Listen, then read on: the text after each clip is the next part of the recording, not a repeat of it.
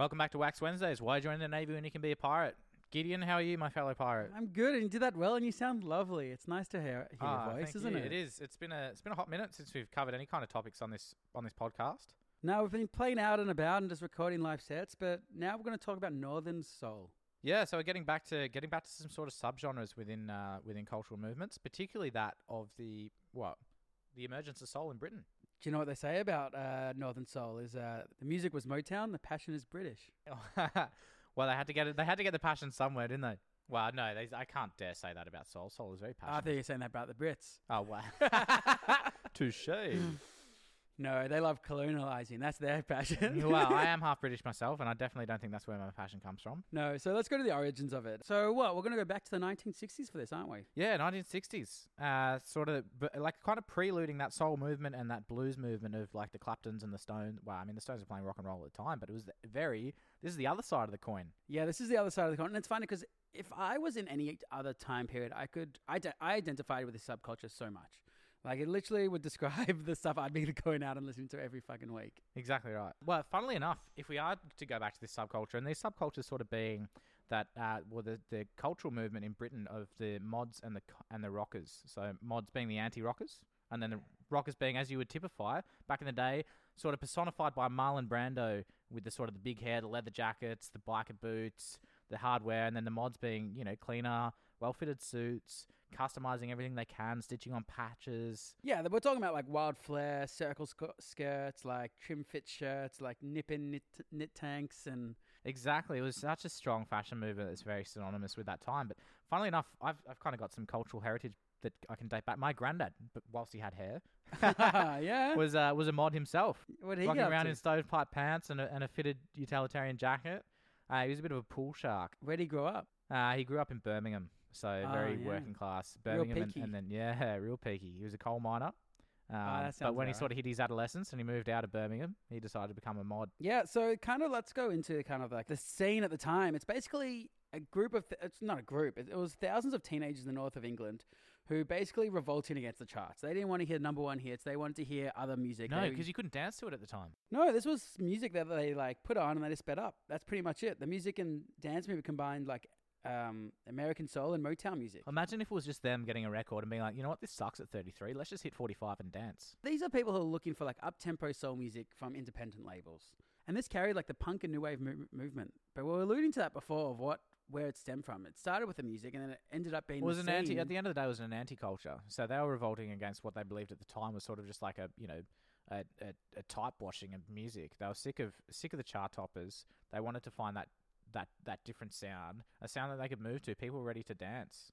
The funniest fucking thing, it started in Wigan. Out of all places, that was where they got termed Northern Soul at Wigan Casino, and then it uh it was a record store. Yeah, I was going to say, wasn't it not? Was that a record store?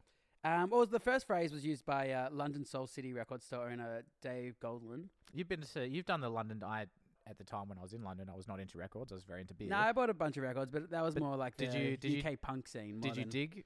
I had dig a in this dig. fabled record store? Yeah, that's why I bought a few records that I'll I'll actually play one of them today, funnily enough. But um, yeah, it really started in Wigan Casino, then um the the Torch and Stoke, um, and then Wolverhampton, Manchester, Blackpool. Like these are places we don't talk about with in the same line with music Well, and soul. particularly not with soul. I mean, you don't go Sam Cooke, Blackpool. I've been to Blackpool. It was it, it's a it's a, bit- there was a pub. They played the rugby. It was like chips and mushy peas and pints and pies. and lots of gravy. But go back to 1960s and 70s, a lot of soul music, a lot of a lot of uh, vinyl, a lot of stomping and floating Exactly, and shuffling and floor shaking. And sort of to go back to that earlier comment, um, sort of Britain finding his passion musically. Um, it's when you think of Britain, you think of cultural things. You think of supporting teams.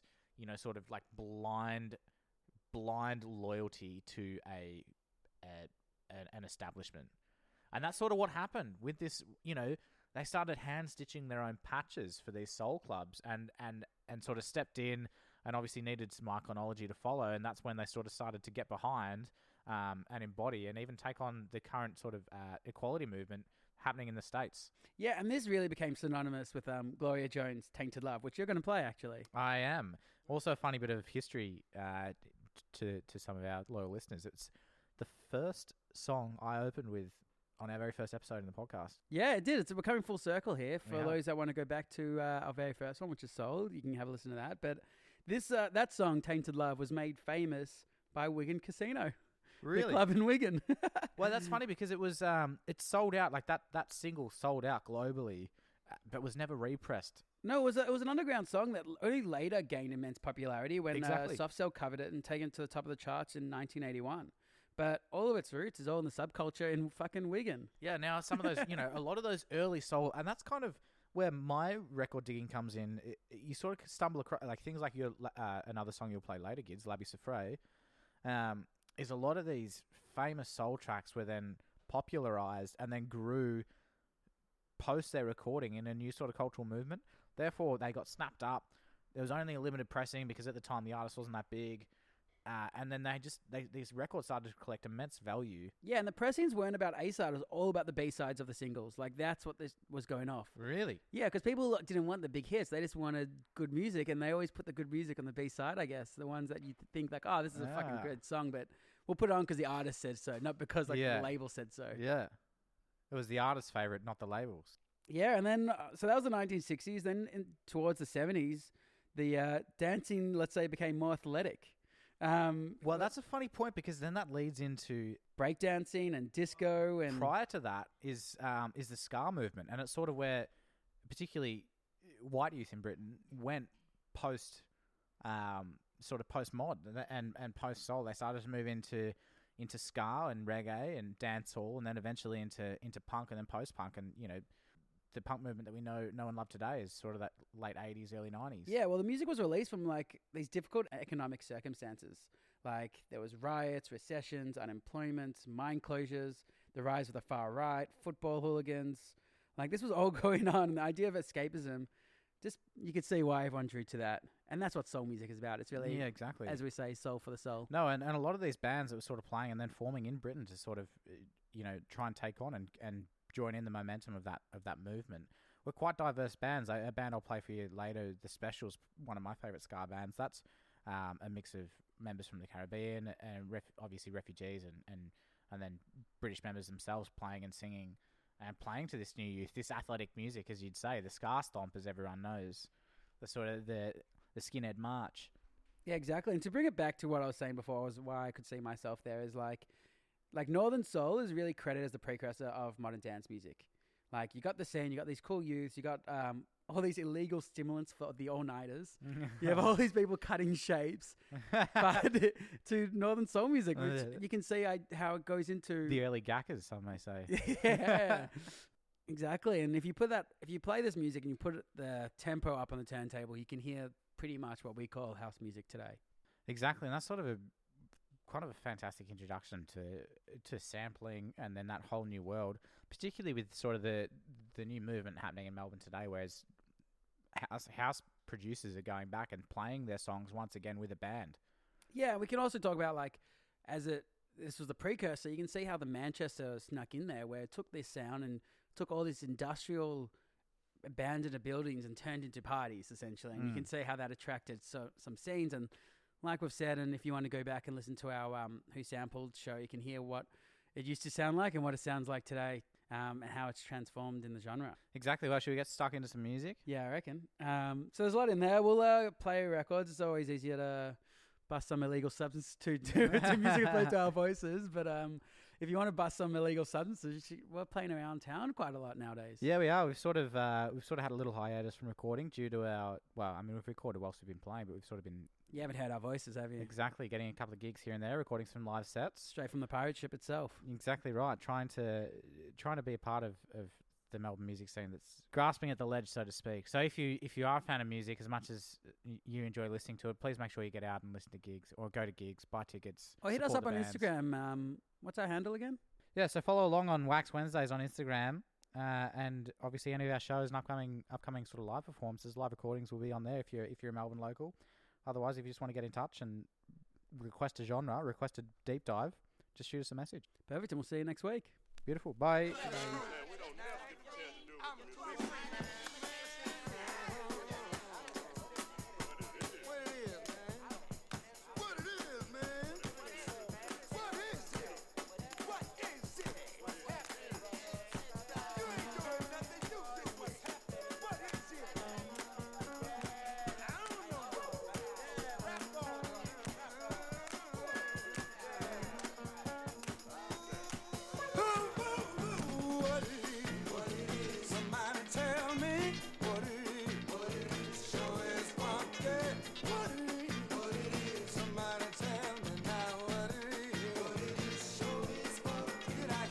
somebody say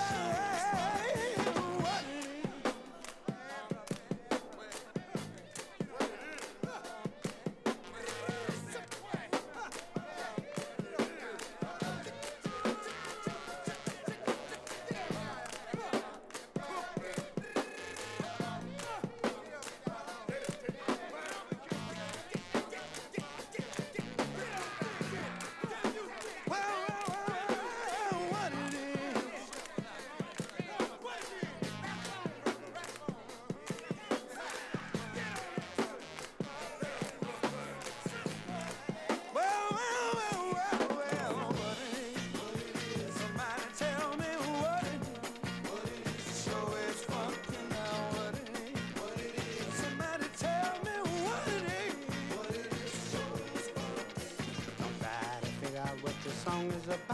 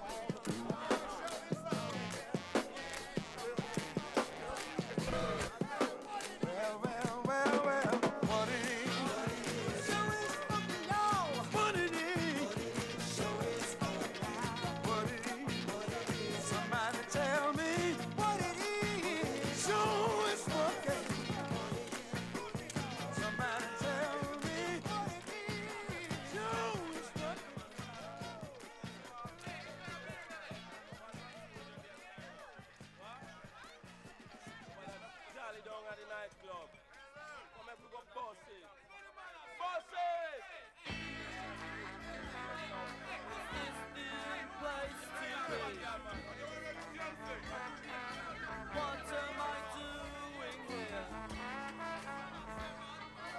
Watching the girls go by, spending money on.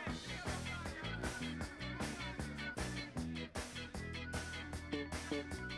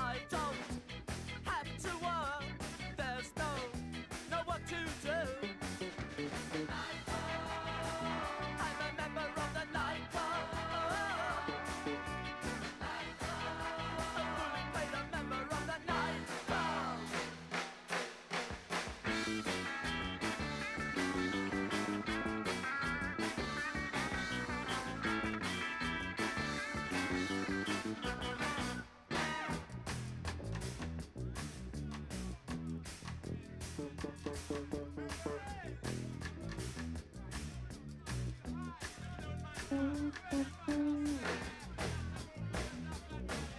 All the girls are slags and the beer tastes just like piss.